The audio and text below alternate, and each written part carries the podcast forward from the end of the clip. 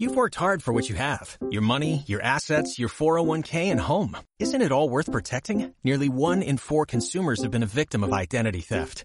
Lifelock Ultimate Plus helps protect your finances with up to $3 million in reimbursement. LifeLock alerts you to identity threats you might miss. And if your identity is stolen, your dedicated U.S.-based restoration specialist will work to fix it. Let LifeLock help protect what you've worked so hard for. Save 25% off your first year on LifeLock Ultimate Plus at LifeLock.com slash aware. Terms apply.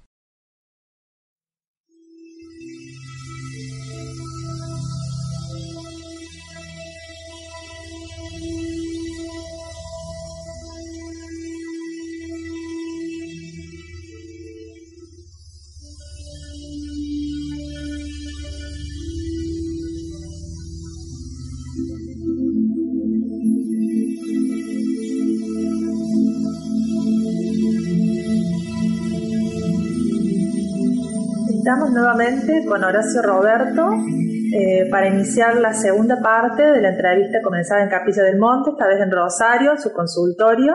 Horacio Roberto, ¿cómo estás? Muy bien, gracias a Dios, gracias por haber venido. Y bueno, estamos como para seguir charlando y recordando viejas cosas, cosa de que de alguna manera le pueda servir a mucha gente para que puedan seguir investigando y de esa manera, bueno, tener un mayor conocimiento y mejorar la calidad de vida. Mucha gente vio la primera parte de tu entrevista y me pidió por favor la segunda parte, que querían saber muchas cosas que me fueron transmitiendo en todo este tiempo. Este, y bueno, vamos a tratar de abarcar un poco todo lo que... A disposición entonces. bueno, em, para comenzar, por si alguna persona eh, no dio con la primera parte de la entrevista, eh, contanos un poquito, eh, muy brevemente, tu misión. En estos momentos, desde hace aproximadamente unos ocho meses, un poco más, un poco menos, es como si se hubiesen acercado dos, ¿cómo no? Es como si de alguna manera se acercaron dos seres espirituales, dicen ser ellos médicos, que, eh, digamos, tendrían la tarea de acompañarme para poder asistir a otras personas y poder ayudarlos a entenderse, eh, digamos, su, su, medio ambiente o su forma de, eh, de vida para generar un mayor bienestar. Estos seres se comunicarían conmigo o yo con ellos a través de la pura telepatía, no hay otra manera. Esto no era así, eh, ya te vuelvo a repetir, no ocurría, nunca me ocurrió esto, salvo a partir de esta, de esta fecha, y actualmente lo sigo viendo a estas dos personas que entran en contacto fácilmente cuando yo estoy en estado para poder captarlo. Es como que son ellos los que están y soy yo el que tiene que subir el nivel de vibración, por llamarlo de alguna manera, para poder entrar en su resonancia y de allí recibir la información. Claro, ahora, estos dos seres, eh, ¿qué nos podés decir de ellos? ¿Quiénes son?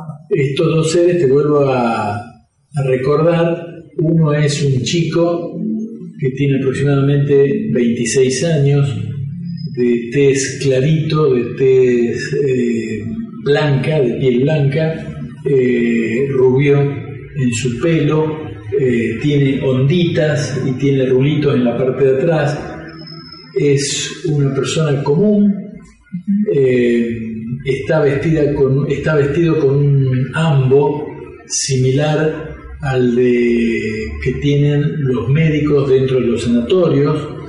Eh, es una chaquetilla con cuellos, eh, digamos, circular, no tiene botones y un pantalón holgado, ambos de un color té con leche clarito. La acompaña, lo acompaña él una chica que tiene 20 años, porque eso es la edad que me dijeron, tiene también la piel clarita, o sea, común, eh, ojos grandes, almendrados, nariz respingadita, muy bonita, pelo castaño claro, eh, lacio más o menos hasta acá y de aquí hasta los hombros, eh, digamos como con rulos. También está vestido similar a como está vestido este médico. Eh, cuando yo les pregunto eh, su nombre, me dicen que no es tan importante el nombre en el lugar donde ellos están, sino la tarea que hacen. Después le digo si fallecieron jóvenes, porque yo los veo jóvenes, y la edad que te referís son la edad que este muchacho me dice que tienen.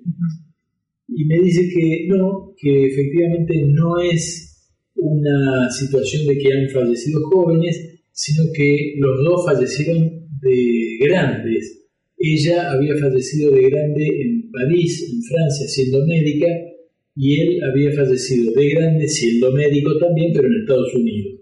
No llegaron a conocerse aquí en, la Tierra mientras estuvieron encarnados, sino que se conocieron allá. Cuando yo pregunto, ¿allá a dónde? Y ahí me dicen, en la escuela, como si fuera la cosa más natural del mundo, y yo me vuelvo loco, ¿cómo en la escuela? ¿En qué escuela? Dice, en una escuela donde se nos enseña a ayudar a las almas que están encarnadas. Entonces, a partir de ahí se inició, digamos, una especie de contacto. Eh, insisto, cuando yo estoy tranquilo lo puedo ver, no es que ellos desaparecen, ellos están aparentemente siempre, y los puedo captar. En la medida en que yo pongo la atención en ellos, de ellos recibo la información de la persona que tengo adelante y o, porque lo aprendí a hacer ahora también, eh, me puse yo de paciente. Digo, bueno, ahora a mí, me toca a mí. Y efectivamente, algunas cosas que me han dicho eh, fueron tal cual y con, inclusive con información precisa, como para que yo no desconfiara, sino que agilizara mi fe, mi, mi certeza en que ellos existen de verdad no están en este plano terrestre, en esta dimensión, sino que están en otra dimensión.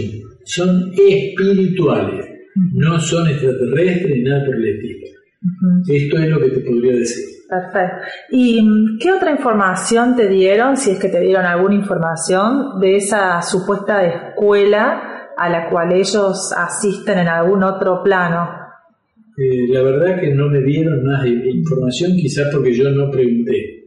Eh, creo que mucho tendría que ver, pero es una suposición, eh, la película No Solar, que es la que, digamos, de alguna manera vi de casualidad que existía algo similar a lo que ellos me estuvieron comentando. Pero no me dijeron más nada, simplemente un lugar donde se les enseña a determinadas personas, no a todos, no a todos. sino a aquellos que tienen un sentimiento de querer, eh, digamos, aprender a ayudar a los hermanos que estamos encarnados para tratar de resolver algún conflicto que por alguna razón nos hemos perdido y no encontramos la salida. Claro, la verdad que es muy esperanzador este relato tuyo de estos seres, porque es como que a la gente, que muchos me lo han transmitido, les da una luz de que hay algo más una vez que partimos. Tengo, para contarte más todavía. Desgraciadamente, o por suerte ya, no lo sé todavía, hace unos 45 días atrás me tocó pasar una experiencia sumamente dura, que fue eh, tener un ACV. Eh, gracias a Dios, sin resabio en este momento no hay ningún tipo de inconveniente que haya quedado de ese ACV. Vos sabés que eso es muy serio. Y acá te puedo contar algunas de las experiencias que pude, eh, digamos, vivir en carne propia para contarlo, para que ustedes tengan en cuenta todo lo que sucede, eh, digamos, en lo no físico, que es inmensamente enorme en relación a lo que nos pasa. Uno de los ejemplos Voy a empezar de atrás para adelante. Por eso estamos acá, para que nos cuentes todo eso. Eh, hará aproximadamente unos 15 días atrás me tocó hacer una resonancia magnética.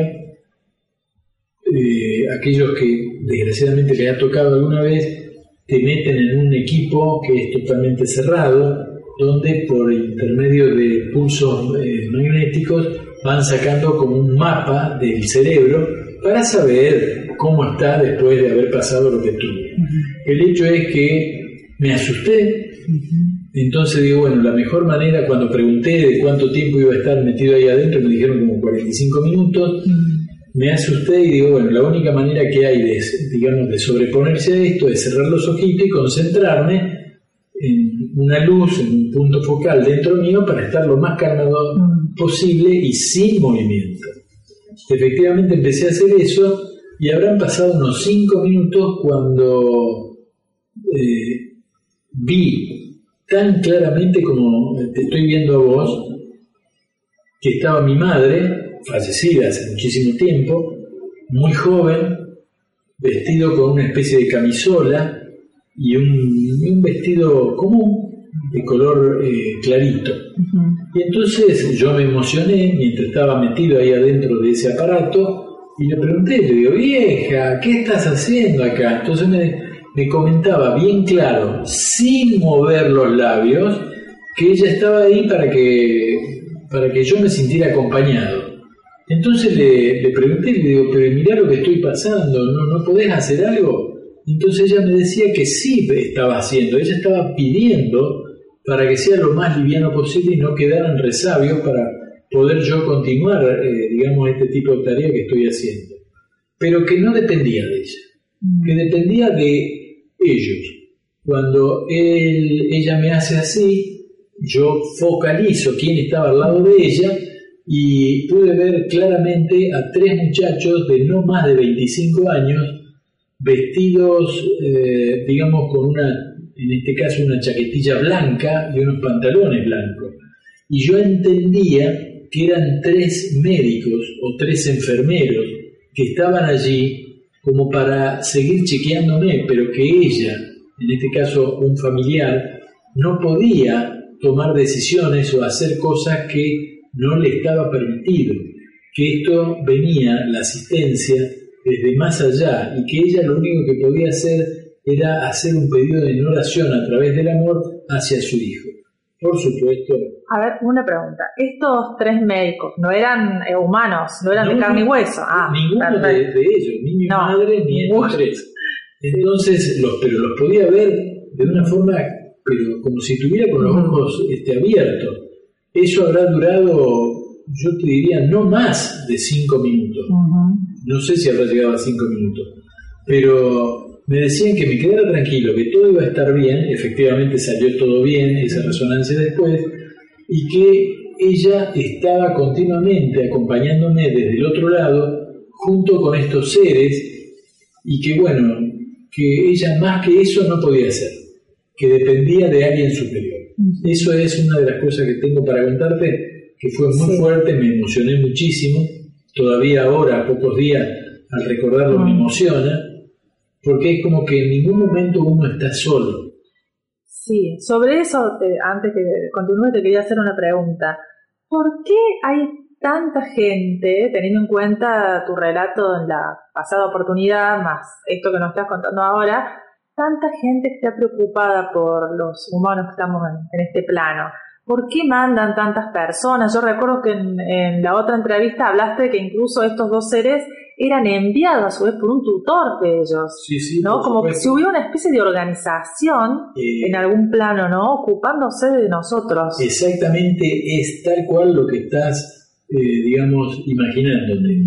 Hay toda una organización enorme, enorme, para asistencia y ayuda a eh, todas las almas encarnadas que tenemos que pasar determinadas experiencias en este plano. Ellos dicen que donde estamos es una mega escuela. Esta mega escuela sería algo similar como a una a un, a un sistema de, eh, de yo te diría un sistema, estoy buscando la palabra justa, de análisis o de eh, simulador. Ahí está, sería un simulador. Toda esta, esta vida sería un simulador. Nuestra. Exactamente, todo este planeta, toda este, esta dimensión sería un simulador para que cada una de las almas que estamos aprendiendo acá a, a vivir podamos adquirir maestría, mira la palabra, maestría para después cuando estemos del otro lado, que es el verdadero lugar, eh, no nos hagamos daño. Es como que aquí todo podemos aplicar y eh, como lleva un cierto tiempo en que se manifieste, podemos hacer determinadas experiencias sin hacernos daño. Por más que, que vos digas que no obstante sí hay asesinatos, hay, hay robos, hay violaciones, está ok, pero es como que el alma que está dentro nuestro, esa energía, esa conciencia, viene a pasar determinadas experiencias, desde las más livianas hasta las más duras, para aprender algo que todavía no tiene incorporado. Vendríamos aquí, hacemos esas experiencias y después cuando nos retiramos de este vehículo, entonces podemos aplicar lo aprendido en el otro lado, donde es una dimensión donde con solo pensar o desear algo se manifiesta.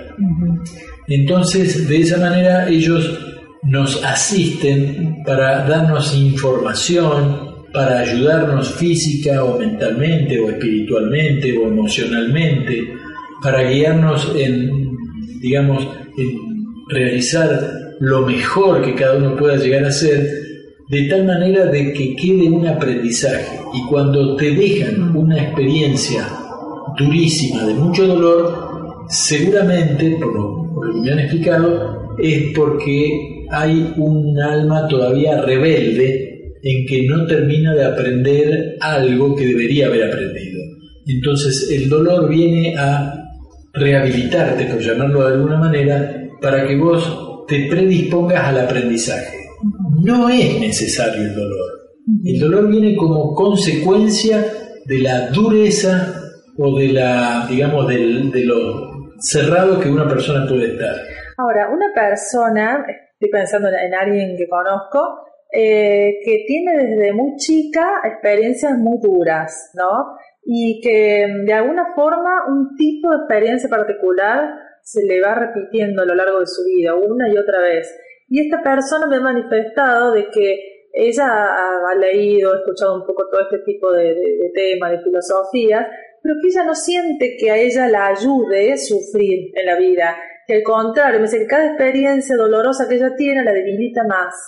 ¿Qué pasaría en ese caso, no? Eh, todo lo que nos sucede a todos, sin excepción, son experiencias de aprendizaje, vuelvo a repetir.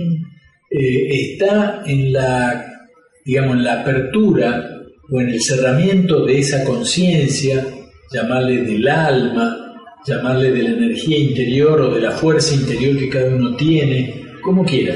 El hecho es que si vos te cerrás y no ves, no percibís, no captás cuál es la enseñanza, digamos, te debería ir pasando más de lo mismo hasta que haga un camino y llegue justo a, esa parte de la conciencia donde se tiene que abrir.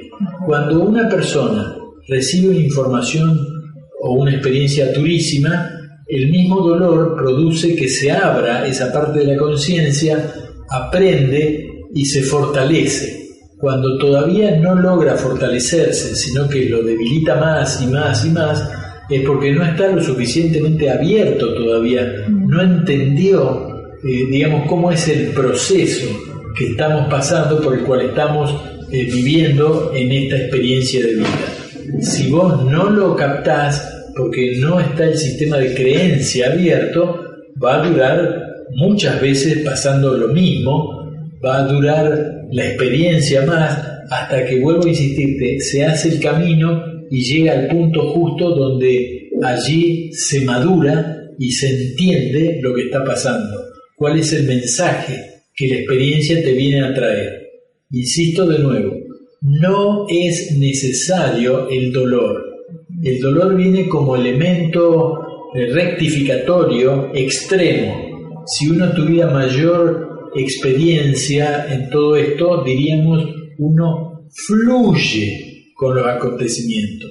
Cuando uno se resiste es cerrarse. Cuando yo me resisto y me cierro, allí viene el dolor, ahí viene más fuerte, eh, digamos, el impacto por el cual la función que traería sería de que me abra.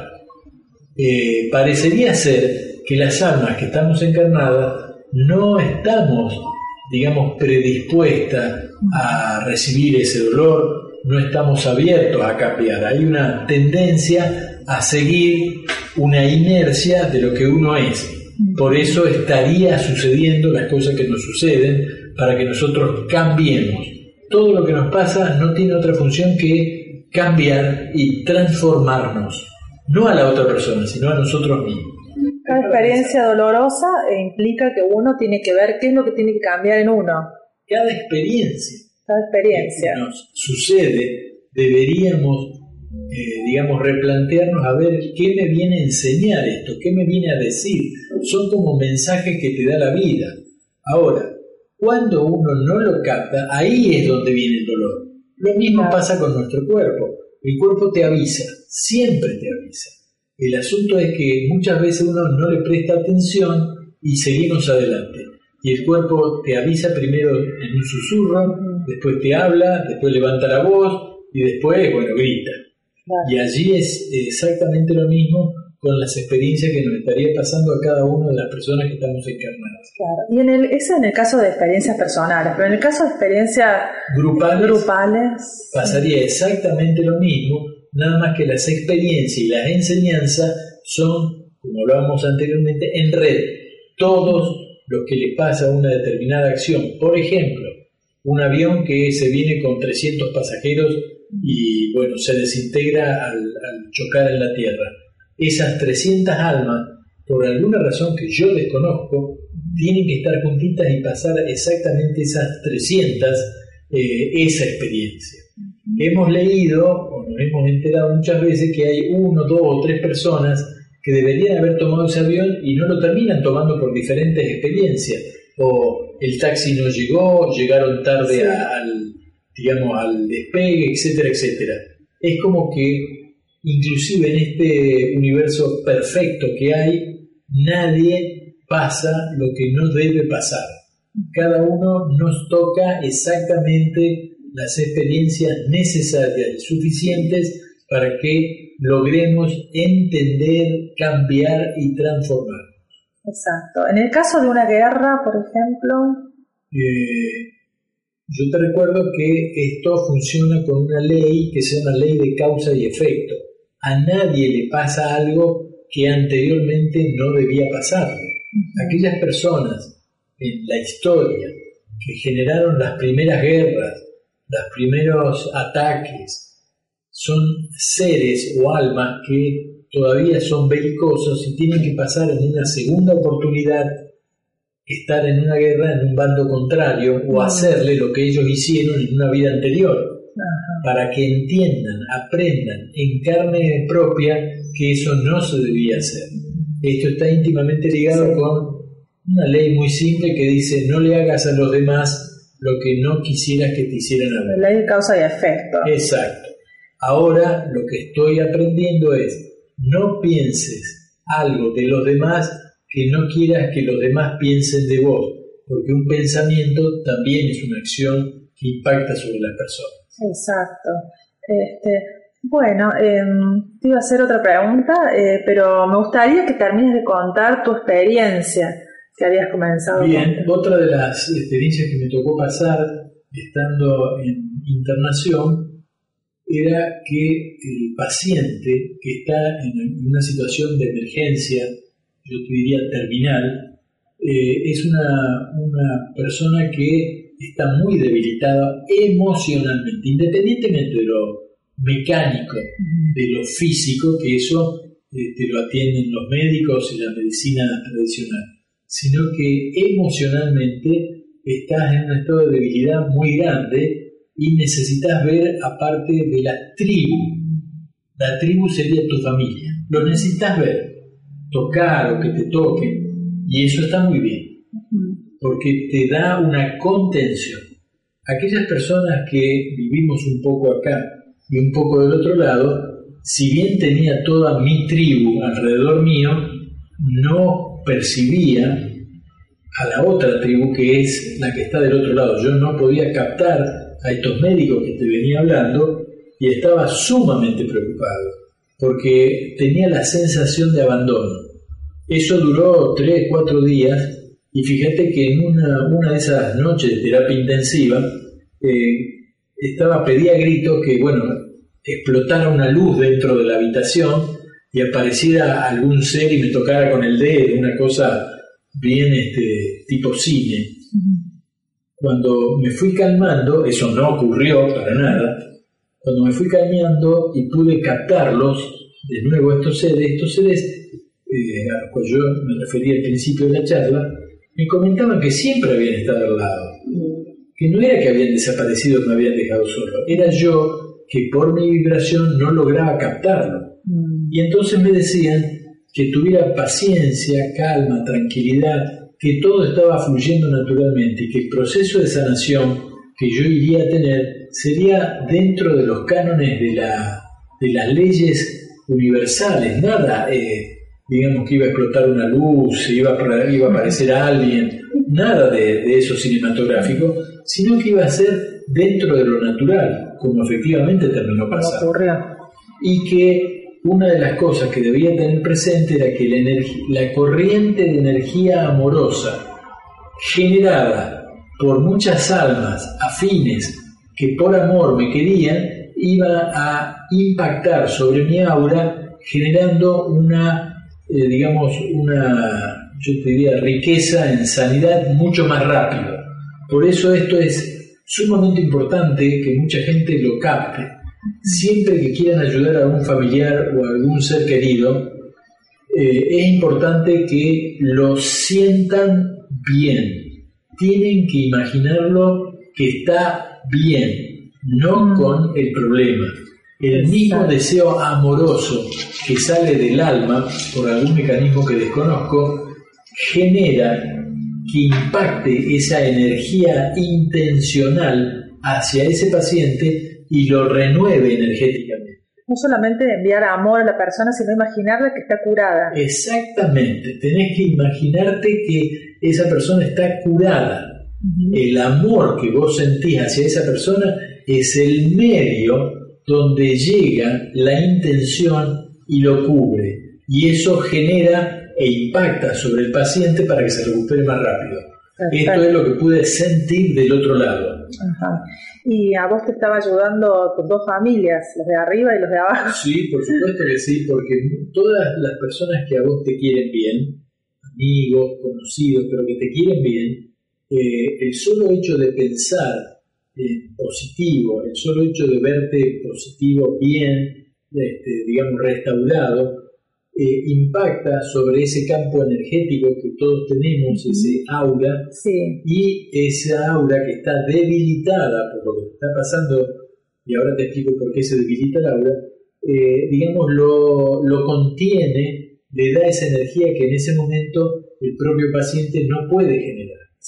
Y he entendido, porque me lo hicieron ver, que el paciente no puede generar su propia aura, restaurarla, porque el susto que se tiene es mayúsculo.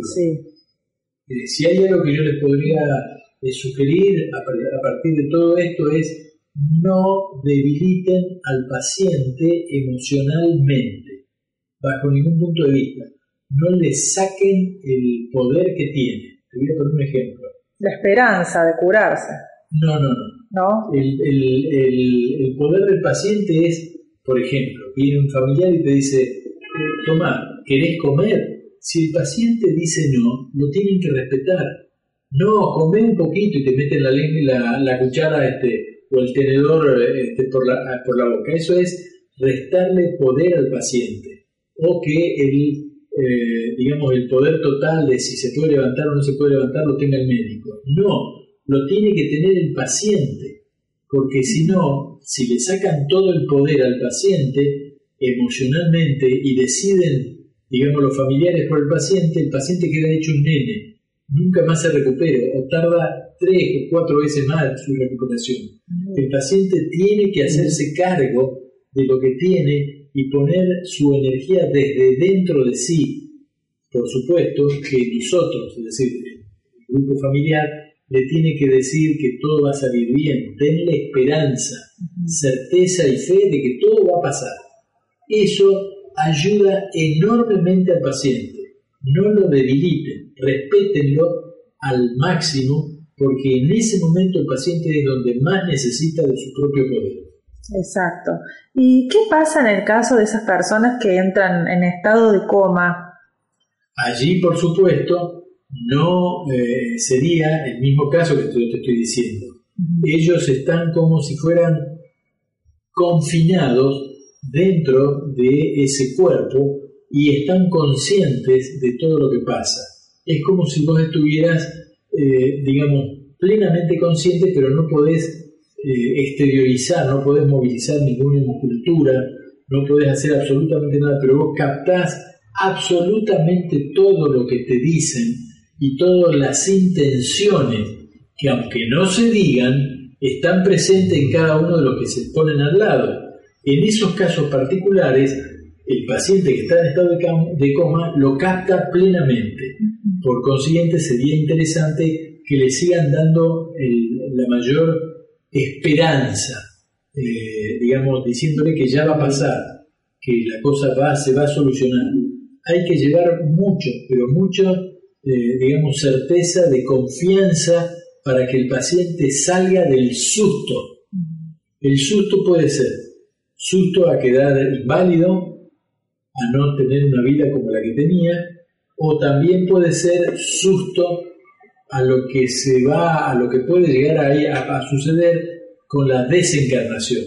Son dos sustos muy grandes que te digo que, eh, digamos, uno lo, lo, puede captar cuando está como paciente terminal porque es tan grande lo que te sucede que no se puede manejar con la mente. Es como hay algo emocional que te invade, te toma, entre comillas, y tenés que hacer un esfuerzo enorme para poder salir de ese, de ese susto, porque si no te matas. Claro. Eh, para salir del susto, una de las recomendaciones, que tuve que poner en práctica, es utilizar afirmaciones. Una afirmación, me siento bien, me siento bien, todo está bien, esto ya va a pasar, me siento bien. Continuamente trabajar con eso para que desde adentro se movilice el poder que cada uno de nosotros tenemos. Si cada uno de nosotros puede enfermar nuestro propio cuerpo, cada uno de nosotros tiene el poder de poder sanar. Entonces, eh, tenemos que utilizar todo el potencial que tenemos.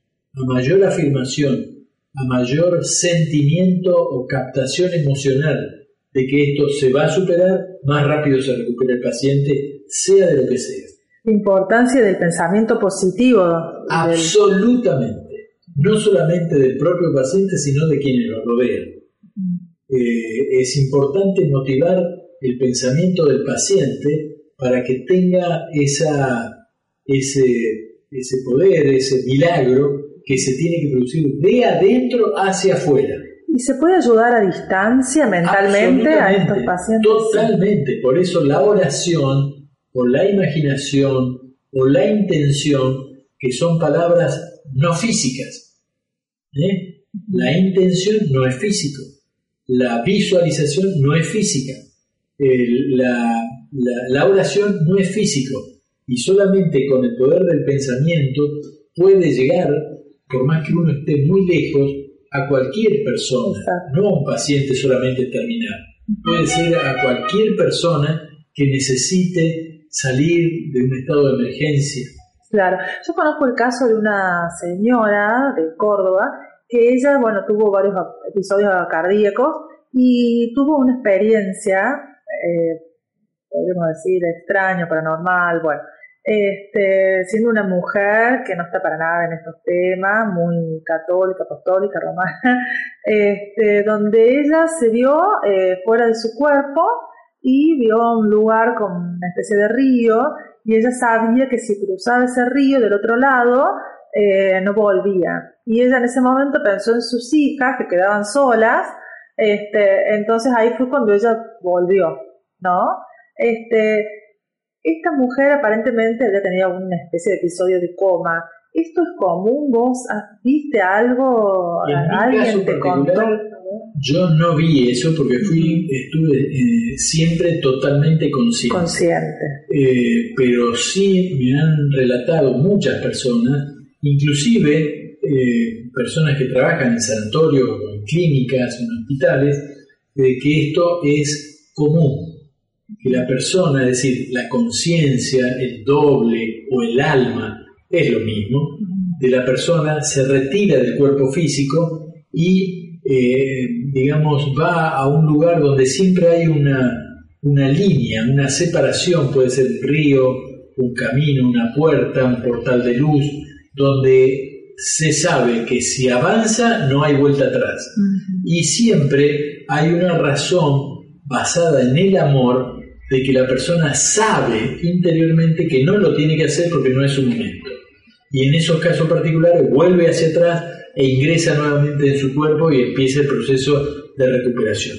Otras veces hay alguien del otro lado que puede ser un familiar o puede ser un guía o un ser de luz que te frena y te dice eh, que uno se vaya hacia atrás, que no debe pasar ese, ese lugar porque no es el momento todavía de desencarnar. ¿Y quién decide el momento?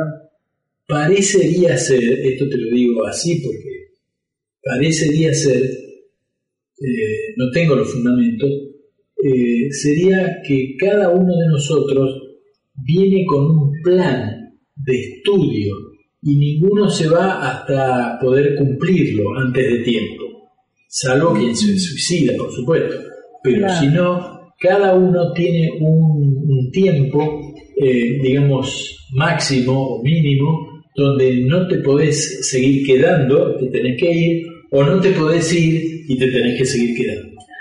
O sea, esto estaría planificado desde arriba en el comienzo de la, de la encarnación. Sería lógico, por lo menos de mi sistema de pensamiento, que ocurriera porque estaría dentro de un, un plan de estudio hablamos de que esto era una mega escuela. Claro. Entonces, si hay una mega escuela, cada uno tiene un plan, tiene por situaciones que pasar, no se podrían evitar determinadas situaciones, sería una línea eh, donde sí o sí deberías pasar todas las experiencias necesarias que vos mismo te planificaste del otro lado antes de, encarnar para que a través de esas experiencias vos tomaras mayor conocimiento, eh, tomaras mayor luz, tomaras, eh, digamos, cambios o transformaciones. Sin esas experiencias mínimas no llegarías a cumplir la experiencia que vos eh, te habrías prefijado antes de encarnar, por lo cual estaríamos dentro de una planificación bien estipulada para cada ser. Es verdad que algunos se van de, digamos, de la planificación, quizás aquellos que son extremadamente rebeldes, aquellos que de alguna manera no siguen planes preestablecidos. Esto nos empieza a, a decir que quizás no sea la vida lo que la ciencia nos dijo que era o nuestras religiones. Parecería que de acuerdo a esto sería muchísimo más amplio y que va mucho más allá que de una religión eh, contenedora de lo que está bien o de lo que está mal. Parecería que hay una vida realmente enorme del otro lado, con leyes que nosotros recién ahora estamos haciendo los primeros palotes, y basados en eso, nosotros podríamos ir más rápido, basado, digamos, en el respeto mutuo o en, digamos, en, la primera ley, que sería amarse a sí mismo como a los demás. Primero a sí mismo. Por eso estamos teniendo tantos problemas. No hay eh, amor a nosotros mismos porque no sabemos quiénes somos, no sabemos cómo estamos constituidos, no sabemos qué hacemos aquí, ni tampoco este, hacia, dónde vamos. Y menos por qué nos pasa lo que nos está pasando. Cuando vos tenés esas preguntas, la cosa es como si eh, te dijeran quién es Papá Noel o quiénes son los Reyes Magos. Y mucha gente echa la culpa a Dios, que Dios no existe porque mira todo lo que pasa en el mundo. Entonces, ¿por qué Dios es tan malo y quiere todo esto para nosotros y nos trajo acá para que suframos nada más? Tercera vez que te repito, estamos en una mega escuela. Todo lo que está sucediendo es necesario para esta humanidad presente de este tiempo basado en todas las barbaridades que hicimos anteriormente. Para poder cambiar el futuro nuestro, el futuro de cualquier persona, tenemos que cambiar nuestro presente. Y esto hay que hacerlo individualmente. Mientras tanto, debe ocurrir todo lo que está ocurriendo para tratar de ir superándonos todo esto y esos dolores tremendos que parte de la humanidad está pasando en estos momentos genere cambios, como hablábamos hace unos instantes, cambios a nivel global, cambios a, nivel de masa de gente. Es decir, te recuerdo que estábamos todos interconectados. Sí. Ese trabajo en red, al igual que Internet, en la medida en que más conocimiento va llegando y va cambiando, más personas van cambiando a su vez y esto va a terminar de suceder. Pero mientras tanto, eh, le llaman a esta escuela, por llamarlo de, digamos, de, alguna manera, por lo que yo conozco, se llama eh, un planeta de expiación y prueba. Durísimo, durísimo. Todos los que estamos acá no somos nene de pecho, somos bastante indios, por lo cual, con el respeto a los indios, pero eh, los cuales somos muy rebeldes. Venimos de un estirpe de rebelde, de mucha rebeldía. Cada uno quiere hacer lo que quiere, como quiere, en vez de estar en contacto con su propia alma y que tu alma te dé la indicación de lo que hay que hacer. Eso todavía no está apareciendo. Recién ahora, en esta época, están apareciendo los primeros palotes de personas adelantadas que están intentando conectarse con la esencia, la fuerza, el poder que está dentro de uno. Es el poder que está dentro de uno el que te tiene que indicar hacia dónde ir, cuándo ir, cómo ir y por qué ir no tu mente. Ahora, qué difícil llegar a, esa conexión, ¿no? Con nuestro propio ser interno. El problema es que no hay cultura que nos venga enseñando esto, no hay religiones que nos venga enseñando de esto, no hay ciencia que nos venga enseñando de esto. Entonces es evidente que ahora llega otra etapa de la humanidad, que es la etapa de entrar en contacto con el ser que vos sos dentro tuyo. Esto es fundamental. Hasta ahora la parte egoica, la parte racional, intelectual, es la que nos ha mandado. Ahora deberemos bajar hacia la parte del corazón, que es donde anidaría el alma, o ese poder, esa fuerza, para que desde aquí nos dé la información precisa para saber qué es lo que tenemos que hacer. Ya no actuar pura y exclusivamente desde lo mental, sino actuar desde lo emocional. El Instituto Hedmar en California, en Estados Unidos, están investigando precisamente esto que te estoy indicando en estos momentos y que es el poder de, la, de comunicar entre nuestra parte consciente con nuestra parte, de, este, digamos, por llamarlo inconsciente, nuestra parte emocional. Eh, una de las cosas que van a poder eh, saber, investigar, si ingresan a ese instituto, es que el corazón, el campo magnético del corazón es un enorme toroide muchísimo más grande y más importante en fuerza e intensidad magnética que lo que genera la parte de nuestros pensamientos, de nuestros, eh, de nuestro cerebro. Y que nuestros pensamientos, que salen también del corazón de forma de emociones, intuiciones, o sentimientos son 10.000 veces más potentes que el puro razonamiento. Esto es importante que presten atención y empiecen a investigar. Es decir, que mm, em, no sería cuestión de dejar de lado la mente, el pensamiento coherente, punto de vista. sino eh, prestar atención a la intuición, a la emoción.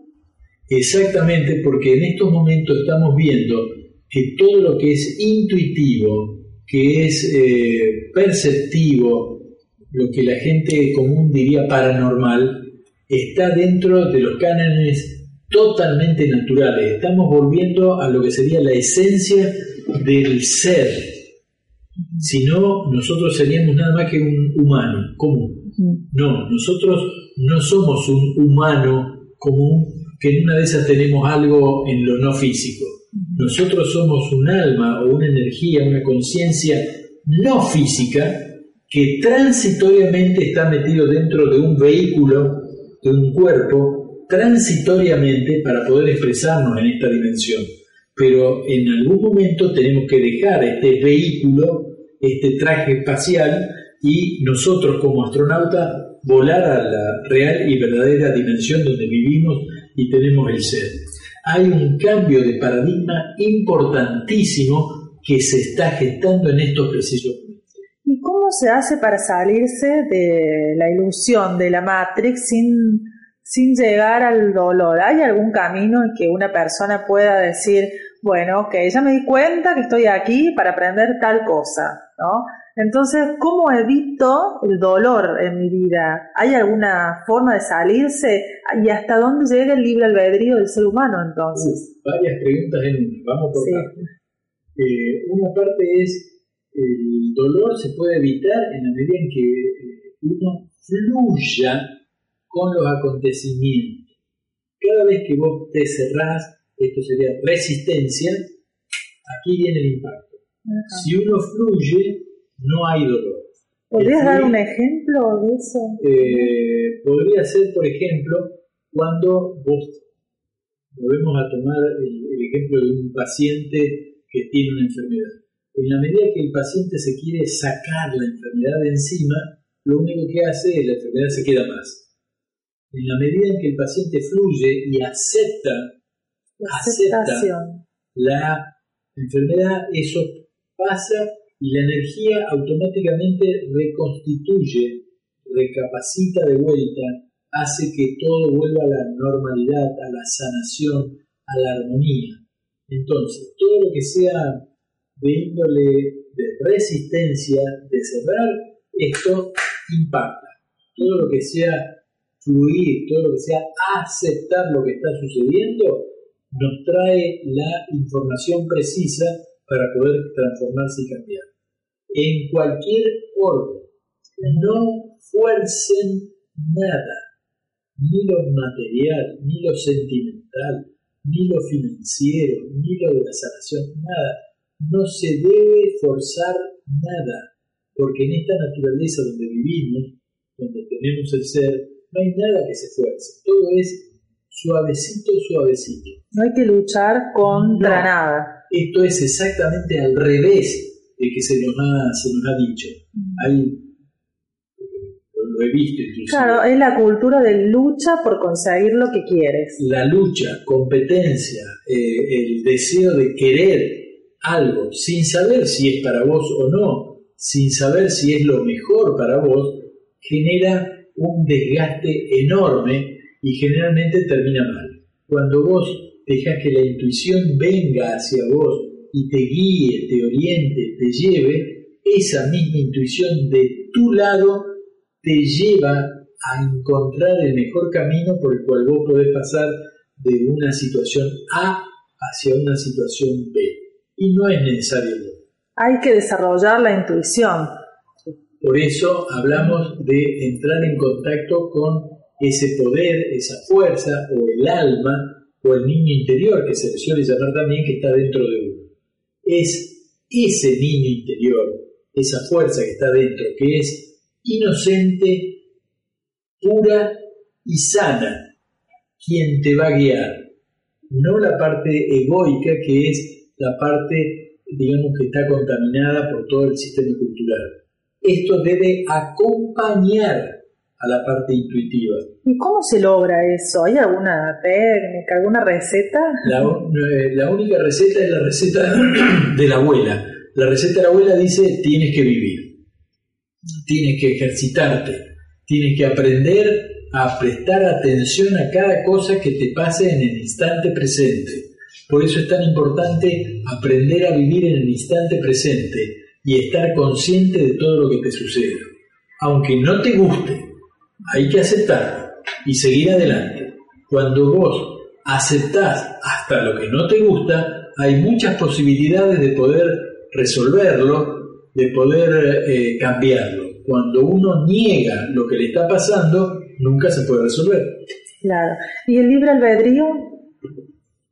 ¿Existirá el libre albedrío tal cual nos dijeron? ¿O será solamente una parte muy finita, eh, digamos, de lo que nosotros podemos o no podemos hacer? Si acá hubiera, esto es pensamiento, mi pensamiento, si acá existiera un total y libre albedrío para todos los seres que habitamos este universo, yo creo que sería un caos. Porque en el universo todo funciona con leyes, todo es orden, todo es, eh, digamos, eh, leyes que van siguiendo y nos van ordenando para generar una vida eh, digamos, de paz y de armonía. Si el libre albedrío sería casi síntoma de caos, cada uno puede hacer lo que quiere. Y no es así en el universo. En el universo vos podrás hacer lo que quieras luego que hayas pasado muchísima cantidad de encarnaciones y de muchísimo conocimiento y dolor para que te haya quedado bien, eh, digamos, aprendido dentro tuyo lo que puedes o lo que no puedes hacer. Lo más importante es que, lo que yo estoy aprendiendo, es que hay un orden y no se puede uno ir de ese orden, porque irse de ese orden es entrar en caos. Y los que entran en caos son los rebeldes. Y hay muchas almas rebeldes que vayan a saber de cuántas encarnaciones este, venimos, eh, digamos, trayéndolo eso por no haberlo aprendido. Acuérdense que para que uno sepa si está en caos o en, digamos, en un proceso de aceptación y orden, es muy simple. Si en tu vida hay mucho dolor, es porque hay rebeldía. Si en tu vida está en paz y en armonía y vas conformándote lentamente con lo que te va llegando, que la vida te pone delante tuyo, ahí podríamos decir de que está fluyendo en vos el conocimiento y el bienestar. Siempre que haya dolor, hay rebeldía. ¿Y qué pasa con la famosa co-creación humana? Porque hay, hay personas que todo lo que piensan se les concede en la vida, tanto materialmente, profesionalmente, y otras personas que no logran nada. Es que la ley, eh, la ley de atracción está siempre funcionando. Esa ley de atracción genera que con tus pensamientos vos puedas formarte en este tiempo presente, en este momento presente, un enorme bienestar para que se manifieste dentro de muy poquito, o podés generar un enorme eh, sistema de dolor también debido a la clase de pensamientos que estamos generando. Entonces acá va un punto importante. lo bueno sería entender si Dios no está en nuestros pensamientos, que es el creador, por lo cual nosotros estamos continuamente creando a través de nuestros pensamientos. En ese caso, deberíamos volver a replantearnos absolutamente todo nuestro sistema de creencias, porque estos pensamientos, con el solo hecho de tener uno chiquitito, ya está influenciando en esta realidad que nos toca y la está generando. Nosotros somos creadores en este preciso instante de un futuro cercano. Podrá ser de aquí a unas horas, de aquí a unos días o una semana. Por eso es tan importante empezar a tomar en cuenta que nuestros pensamientos tienen un enorme poder. Y el punto y seguido sería, ¿dónde está Dios si no es también en nuestros pensamientos? Muy interesante, eso nunca lo había escuchado. está muy bien. Em, bueno, es decir que entonces, eh, sintetizando un poco todo lo que hemos estado hablando, eh, este mundo en el que vivimos, según ellos, es simplemente una, una ilusión. Había usado otra palabra. No, había, había dicho que era como si fuera una simulación. Un simulador. Un simulador. Un enorme simulador. Un enorme simulador. me hace acordar la película Matrix, ¿no? Exacto. Este, y mm, en ese simulador en el que estamos hay muchísimos seres de distintos planos y sistemas que nos están cuidando, ayudando. No solamente eso, sino que nosotros mismos venimos de diferentes estados de conocimiento. Hay personas que están mucho más evolucionadas y avanzadas en este conocimiento que tienen una conformación física como cualquiera de nosotros, este, que parecemos un humano, pero que parece ser de que hay mucho más conocimiento dentro de esta caparazón o de este traje espacial o dentro de este vehículo. No es uno solo, hay muchos, muchos que estamos de alguna manera como eh, eh, camuflados, eh, que parecemos lo mismo que otros, pero que tenemos un poquito más de conocimiento. Ese poquito más de conocimiento estamos usándolo en estos, en estos momentos para ir subiendo el nivel de conciencia de la humanidad. Estaba prearmado desde hace muchísimo tiempo esto, y en todas las civilizaciones ha ocurrido. De todas las civilizaciones se ha sacado un caudal de almas que sí les interesa muchísimo el conocimiento y el avance y el estar viviendo en armonía, y esas almas son llevadas una vez que se han graduado, es decir, ya saben que no hay que hacer mal a quien no quieren porque así es la ley, son llevados a otros planos de existencia, a otros mundos, donde ya se sabe que el amor a sí mismo, el amor a lo que está dentro de uno mismo, que es Dios en acción, nos habilita a vivir de otra manera, no como aquí, que les vuelvo a insistir, es un mundo de expiación y prueba, durísimo, para almas tremendamente rebeldes. Como nosotros. Exacto. Desde que estamos acá. Este, ¿Y qué pensaste? Voy a sacar un poquito capaz de, esto. Em, hay muchas personas que están hablando ahora que probablemente, este, primero, entre los humanos podría llegar a haber infiltrados, eh, seres que podrían ser extraterrestres o de otros planos, que se esconden bajo el aspecto humano y estarían también colaborando de alguna forma en el, este despertar de conciencia. Eh, ¿Vos escuchaste una vez algo de eso? Sí, por supuesto que sí, tanto negativo como positivo. Es decir, las conciencias. Tenemos que empezar al revés, si me permitís. Sí, sí, sí. Eh, ¿Cómo estamos constituidos nosotros? ¿Qué somos esto nada más? No. Hay, somos energía que estamos metidos dentro de esta caparazón que vamos a llamarle traje espacial. En este traje espacial puede existir uno o varios astronautas adentro. Y el problema es que hay seres tremendamente en positivo que vienen a traer grandes avances para la humanidad, no solamente desde lo mecánico, científico, sino desde el estado de conciencia, de la interpretación de la realidad. Eh, podrían estar existiendo conjuntamente con el ser que habita esto. Y de allí nos llega mucha información.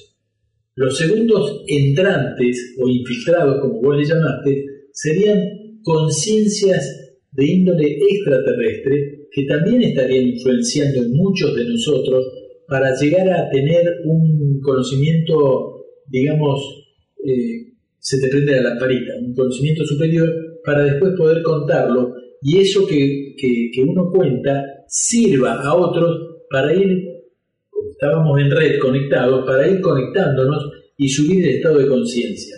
Claro que puede ser posible eso. También es posible que vengan otras entidades no evolucionadas y que estén actuando exactamente de acuerdo a, valores en contra de todo esto. Muchos políticos están influenciados en estos momentos en todas partes del mundo.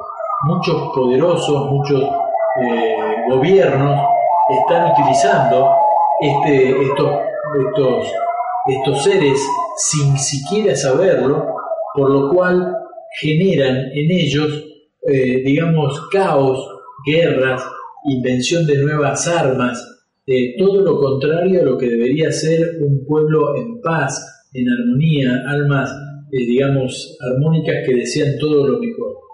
Esto está ocurriendo en este Es como una especie de, guerra espiritual entrada en, este plano también. Exactamente, tú lo dijiste, es un proceso que está ocurriendo en otras dimensiones y que nosotros vemos solamente la parte más eh, burda, más material, pero esto está ocurriendo en otras dimensiones y están ocurriendo hechos sumamente serios, por llamarlo de alguna manera, que no tenemos ni idea de que están ocurriendo. Es decir, que aparentemente están ganando los que no son tan evolucionados en esto, ¿no? Por lo que pasa en la Tierra, digo yo, que todas la, las últimas catástrofes, las guerras. No, no, no, no. Todo está dentro de un mega plan. Hay un plan, yo te diría que para esta escuela hay un ministerio de educación espiritual que permite o no permite determinadas acciones. Y si lo permite es porque son las tareas como nos daban a nosotros en la escuela primaria o secundaria, las tareas que tenemos que, digamos, resolver, darle una acción favorable y de esa manera nos capacitamos para poder subir al plano inmediato superior. Pero no hay nadie que esté ganando. Está dentro de un plan, de un mega plan, para que cada una de las almas que estamos aquí en este planeta de expiación y prueba salgamos lo mejorcito posible. ¿Y vos pensás que después de esta experiencia en la Tierra, la Tierra va, va a evolucionar, va a pasar a una cuarta dimensión y esta situación de expiación va a cambiar?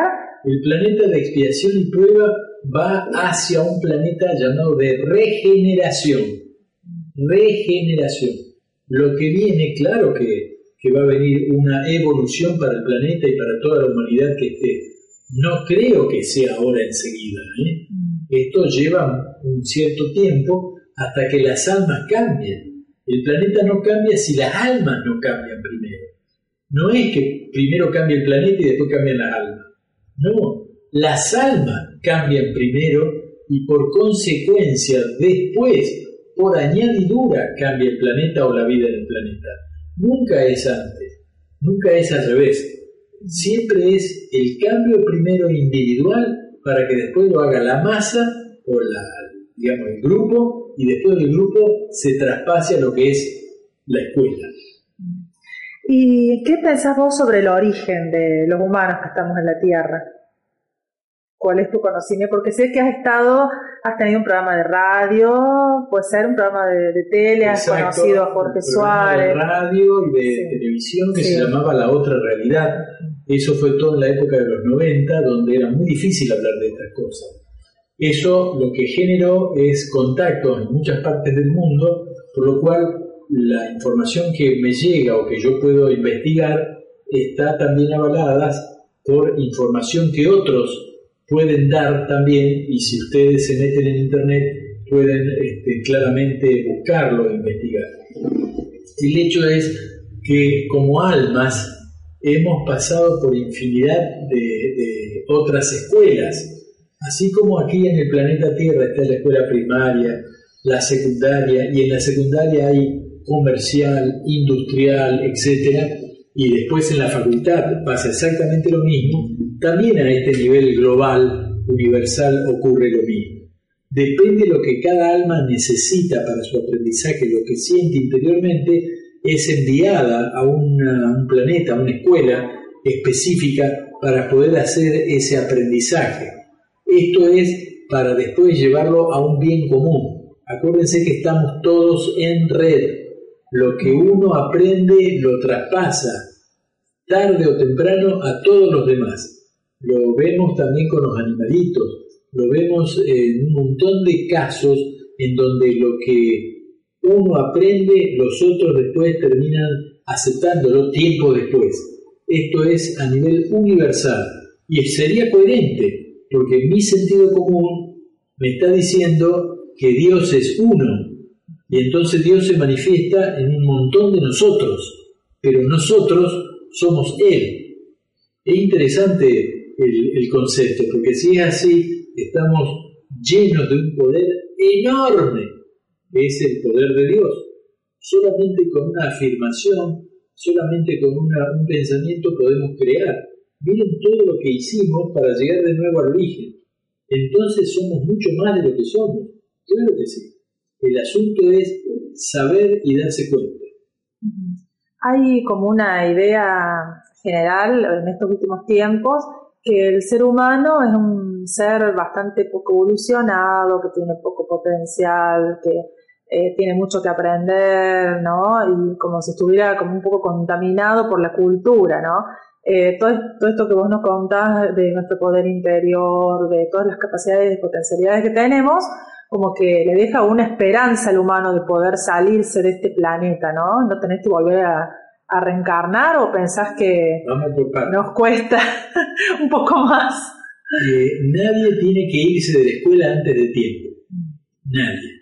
Cada experiencia que nos toca en la familia, en el, en el lugar donde vivimos, en lo sentimental, financiero, económico, material, en lo que sea, son experiencias, son ejercicios de vida para que nosotros aprendamos algo. Nadie se querría ir antes de tiempo de acá sin haber terminado el ciclo lectivo de aprendizaje necesario para poder transmitir, eh, digamos, a sí mismo una transformación. El hecho es fundamental en lo siguiente. El primer concepto es no irse de acá hasta no lograr haber aprendido lo que debimos haber aprendido. Y que nosotros mismos nos programamos ese aprendizaje. Exactamente. ¿Cómo lo vas a saber cuando terminaste? Porque te vas de aquí. Eh, no hay otra. No hay otra, exactamente. Lo segundo es que nosotros no somos, insisto nuevamente, este cuerpo físico y somos los pobrecitos del universo. Somos tremendamente poderosos. El grave error es que hemos sido tremendamente poderosos y rebeldes, por lo cual estamos confinados acá. El hecho es que el estar acá nos va a ir cambiando el estado de conciencia para entender que estamos dentro de un mega orden y que no se puede hacer lo que uno quiere. Esto es jerarquía, respeto, orden, armonía. Dentro de eso sí, fuera de eso nada. Conclusión. Aquellos de nosotros estamos aquí, que despacito vamos entendiendo que esto es mucho más grande que lo que podemos eh, percibir, estaríamos quizás en condiciones de pasar a un grado inmediato superior para poder, eh, digamos, cumplir otro tipo de experiencias y otro tipo de ejercicios. Pero no todos los que estamos aquí actualmente vamos a poder salir de aquí. De aquí no sale nadie hasta tanto vos no te cambies y te transformes. Y aquellos de nosotros que somos extremadamente rebeldes y a lo mejor eh, son asesinados, son matados en guerra, etcétera, etcétera, debe ser así también para que de esa manera se lleven esta experiencia y valoren la experiencia de vida de quedarse aquí y no, digamos, no desencarnar antes de tiempo porque de esa manera se valora la vida. Es decir, ¿qué sería valorar la vida? Valorar la experiencia de eh, ejercicios para poder transformarse. Es una oportunidad. Una vida es una oportunidad de cambio y de transformación. Si uno no cuida la oportunidad, la oportunidad se va. Entonces, creo que acá queda claro que hay mucho por aprender, somos tremendamente poderosos, pero inconscientes. Por lo cual, aquella persona que llegue a, saber quién es, se va a convertir en un Cristo, es decir, un ser que toma conciencia de quién es. Y bueno, cuando llegue que muchos despierten, habrá una cristificación de este, de este planeta, no a corto tiempo porque falta mucha tarea, mucho trabajo, inclusive de aquellos que nos guían y nos orientan desde las otras dimensiones para poder superar todos los escollos que todavía tenemos.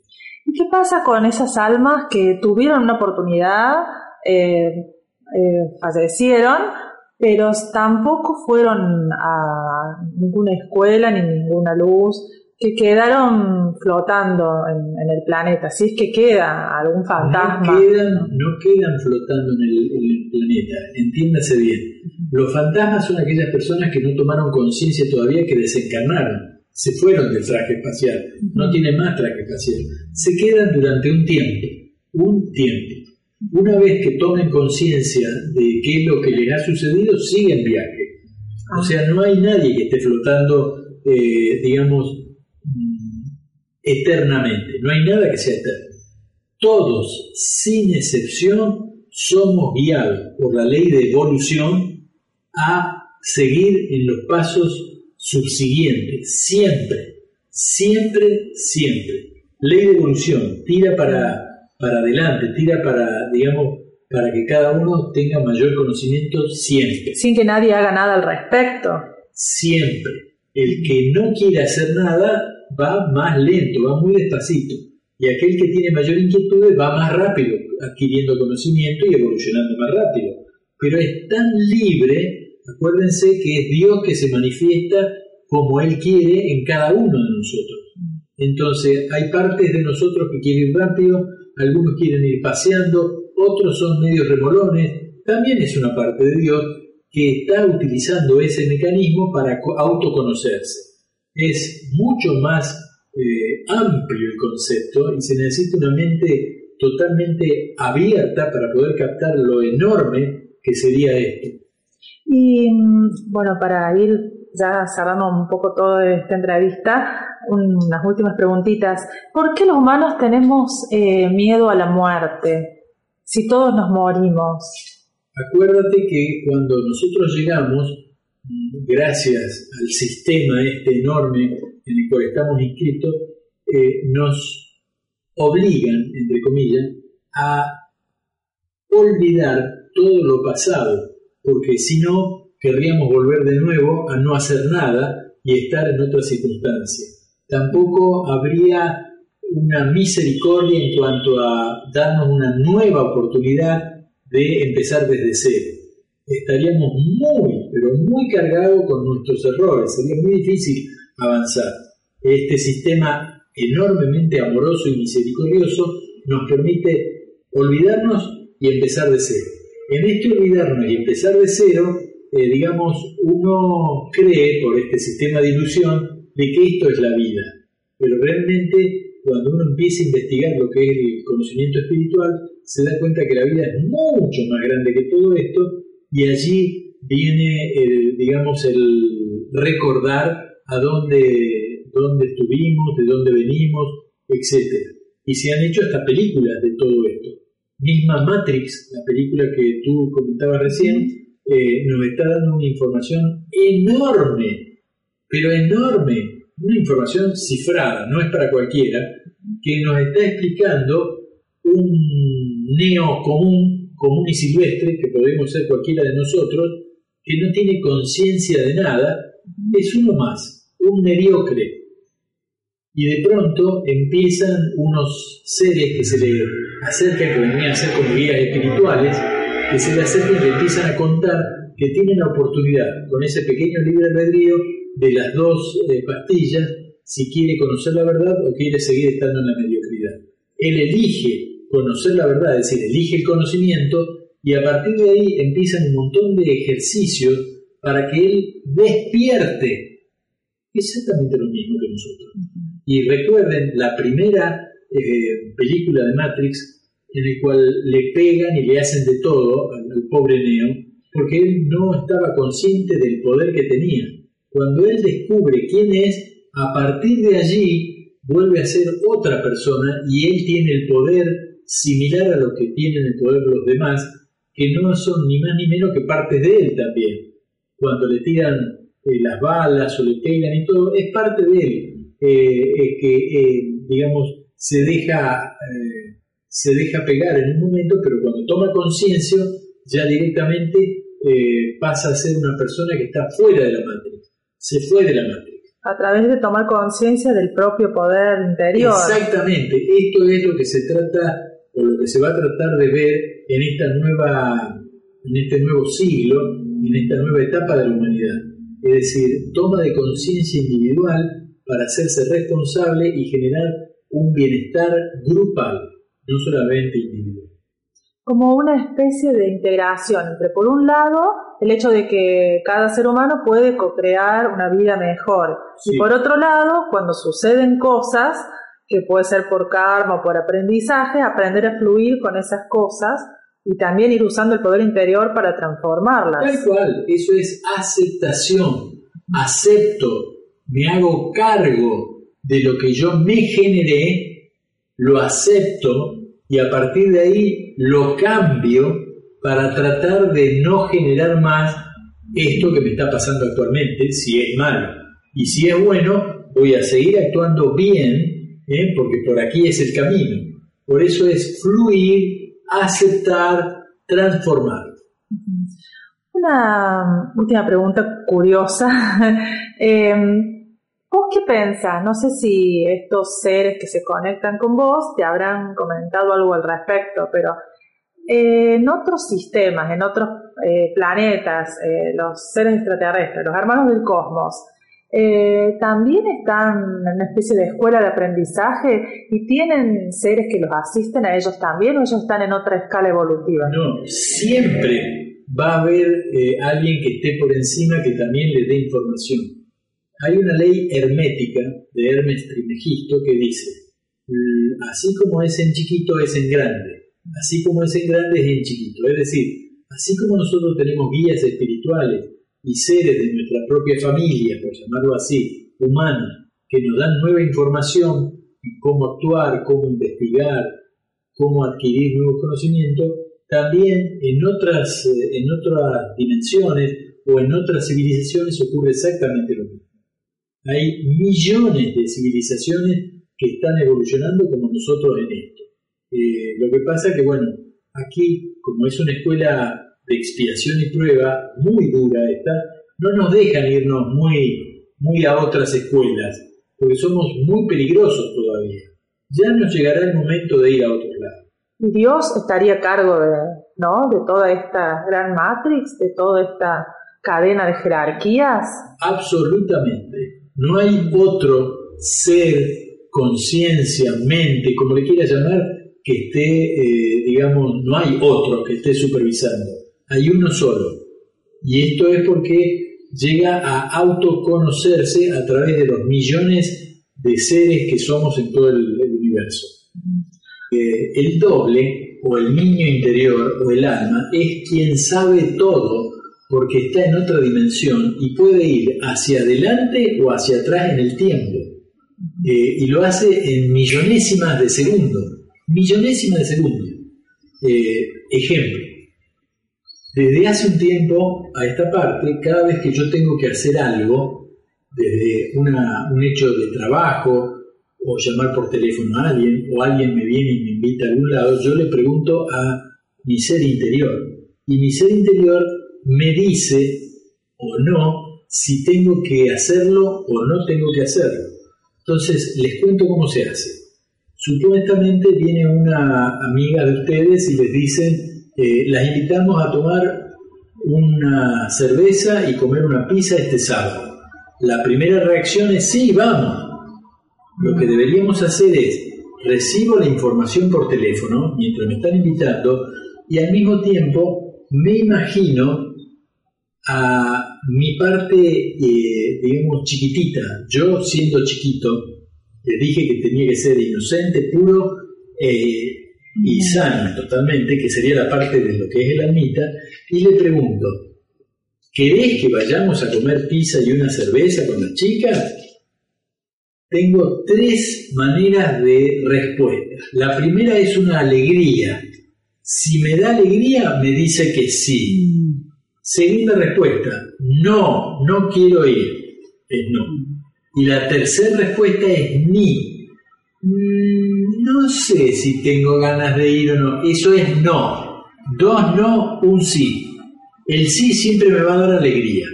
Mi alma me comunica, sí, me da alegría. Eh, los otros dos es mejor que no lo haga. Eh, por ejemplo, tengo que llamar por teléfono a un amigo. Lo voy a llamar y yo siento que me dice, no, ahora no, no lo llames porque seguramente está ocupado, no te va a poder atender. Si te da alegría es porque sí lo tenés que llamar. O estás yendo hacia un lado y vos sentís en un momento que basta de ir para allá. Dobla acá y agarrar para aquel lado. Hay que darle bolillas para ir para ese lado porque es tu ser interior quien te está comunicando. Ejemplo, hace cinco meses atrás viene un familiar y me dice, eh, ¿por qué no nos empezamos a probar cinco meses atrás? Eh, nos empezamos a programar para irnos a Miami todos juntos. Nos vamos todos en familia. ¿Yo qué le digo a esa persona? Stop. Voy a preguntar a ver si yo voy a viajar, o, si mi alma me dice que viaje junto con ustedes. Cuando le pregunté hace cinco meses atrás, me dicen, mm, no, digo, wow, ¿qué pasa acá? Era una, fiesta que estábamos armando, una salida, un viaje a Miami, todos juntos, y cinco meses atrás me decían, no, ¿qué pasó cuando llegó el momento de viajar cinco meses después? Todos ellos pudieron viajar, yo no porque tuve problema de este inconveniente físico. Es decir, mi alma cinco meses atrás ya sabía que no tenía que viajar, no me dijo por qué, pero que yo no tenía que viajar, no tenía que viajar. Si hubiese hecho todos los trámites y comprado los pasajes, etcétera, etcétera, hubiese perdido todo.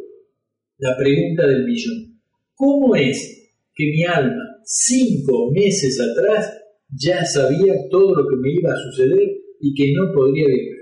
o sabe el futuro o el futuro y el pasado no existe o... es, porque este este doble este alma este niño interior puede hacer un salto cuántico irse hacia donde yo lo mando volver y traerme la información es así de simple por lo cual nos hace enormemente responsables de nosotros el alma siempre quiere lo mejor pero si va a ese lugar y ya está hecho es porque algo hicimos nosotros, venimos haciendo mal, por lo cual la resultante, debido a la ley de causa y efecto, va a terminar en eso. No se puede equivocar, no se puede cambiar.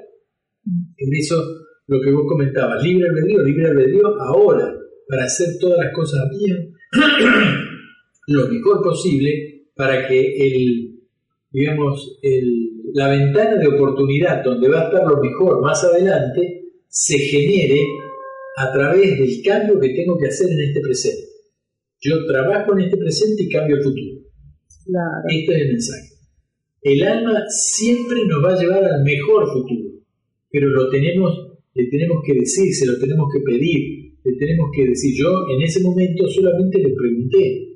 Yo no hice, bueno, quiero ir, o, a ver qué te parece a vos, vamos a ir, eh, será lo mejor. O sea, hay infinitas posibilidades de futuro. No hay un futuro. Hay infinitas posibilidades de acuerdo a cómo vos vayas, eh, digamos, moviéndote en este presente. No está todo escrito, como dicen los, los árabes. No, está, hay parte que está, lo más importante está escrito. Lo otro lo generás vos en el momento en que lo vas, eh, lo vas viviendo. Por eso es tan importante tener el conocimiento del cambio, de la transformación, del poder que uno tiene para decretar en positivo lo que vos querés que te pase. ¿Y se puede ser feliz o lograr la felicidad estando en un planeta de tanto aprendizaje y tan duro como Por supuesto, este? porque está aquí, es un, es un estado de conciencia, está en lo racional y en lo emocional, es un estado de conciencia. Cuando vos dejas de pedir, las cosas se equilibran y estás en armonía.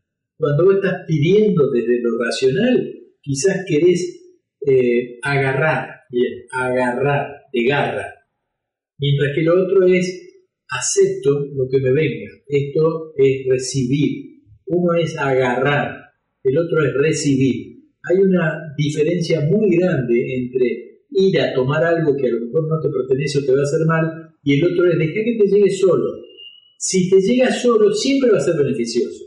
No solo, no siempre lo que vas a agarrar, lo que vos deseas, lo que vos querés va a ser este, beneficioso para vos.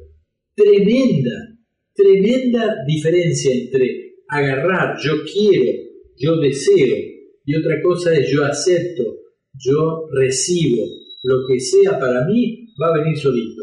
A esto lo puedo, eh, digamos, ayudar con eh, mi decreto en positivo, pero nada de generar lucha, competencia o generar, este, digamos, ese deseo obtuso de querer agarrar. Eso no, eso no. Esto sí. ¿Y qué pasó con eso de ser perseverante en, lograr las metas, por ejemplo? ¿Cómo saber cuándo perseverar en algo y cuándo dejarlo? No, no tenés que perseverar en nada. Vos tenés que eh, eh, digamos, recibir la información que te da tu alma.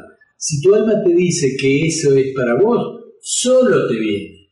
Si tu alma te dice esto no es para vos, pero si lo querés, bueno, vas a tener que dejar parte de tu cuerpo para esto, bueno, lo vas a obtener, claro que lo vas a obtener, pero el problema es que no es para vos, estás luchando, estás, la palabra clave, forzando. Forzar es lo mismo que agarrar, fluir es lo mismo que recibir. Hay una gran diferencia, cada uno elige qué es lo que quiere. Exacto. Sí, un concepto bastante duro para los humanos, ¿no? Que están acostumbrados a, a la lucha por, fíjese, siempre que hay algún, alguna lucha de algún tipo, por ejemplo, la lucha por la paz. Luchemos eh, no hay nada que luchar por la paz. Okay. ¿Vos viste algún, algún pedacito de césped o plantita que se pelee con un árbol?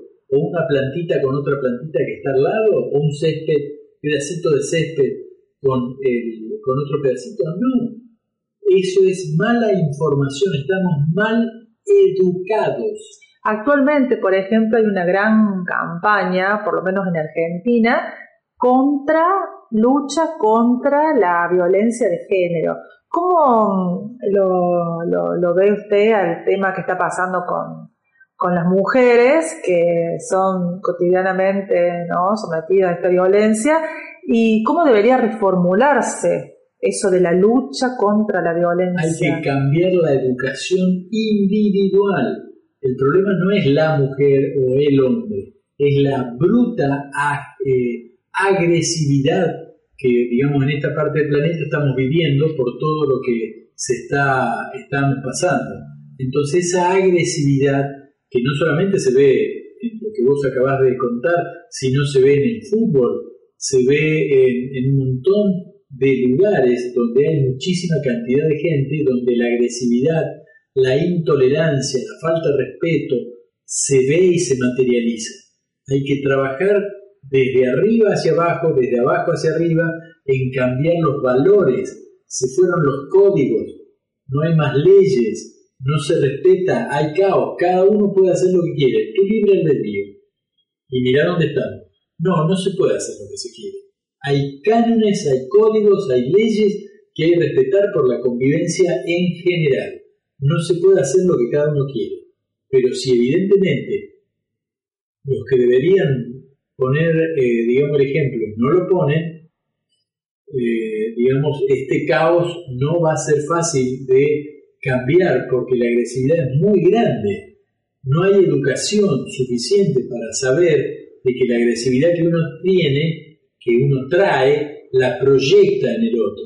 ¿Quién va a caer?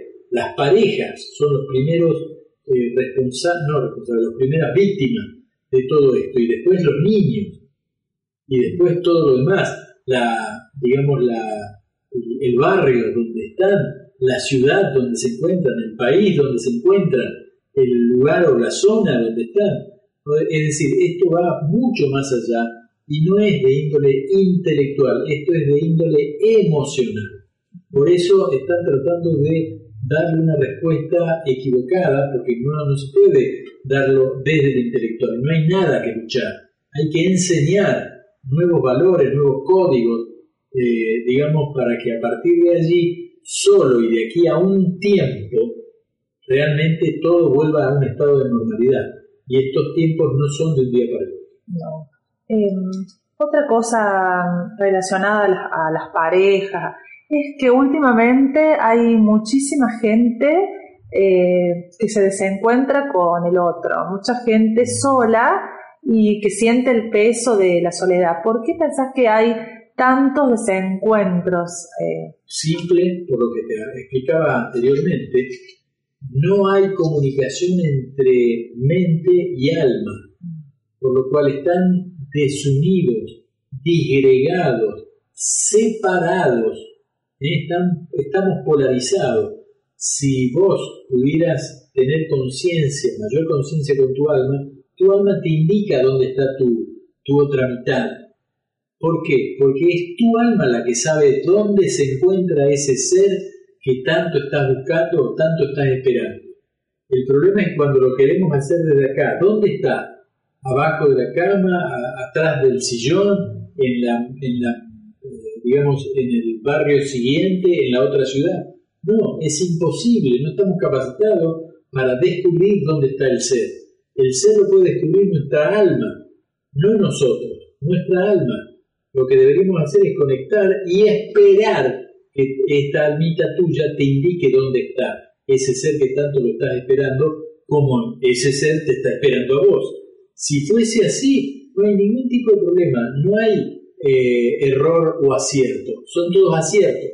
Pero el sistema de, enseñanza que nos han dicho que para conocer una nueva pareja tenés que salir a la noche, tenés que encontrarte en un boliche, en un lugar bailable o en una fiesta. No es así. Eh, tu ser, tu alma, sabe dónde está, quién es, cómo es. Lo sabe, no le tiene que dar ningún dato, ya lo sabe.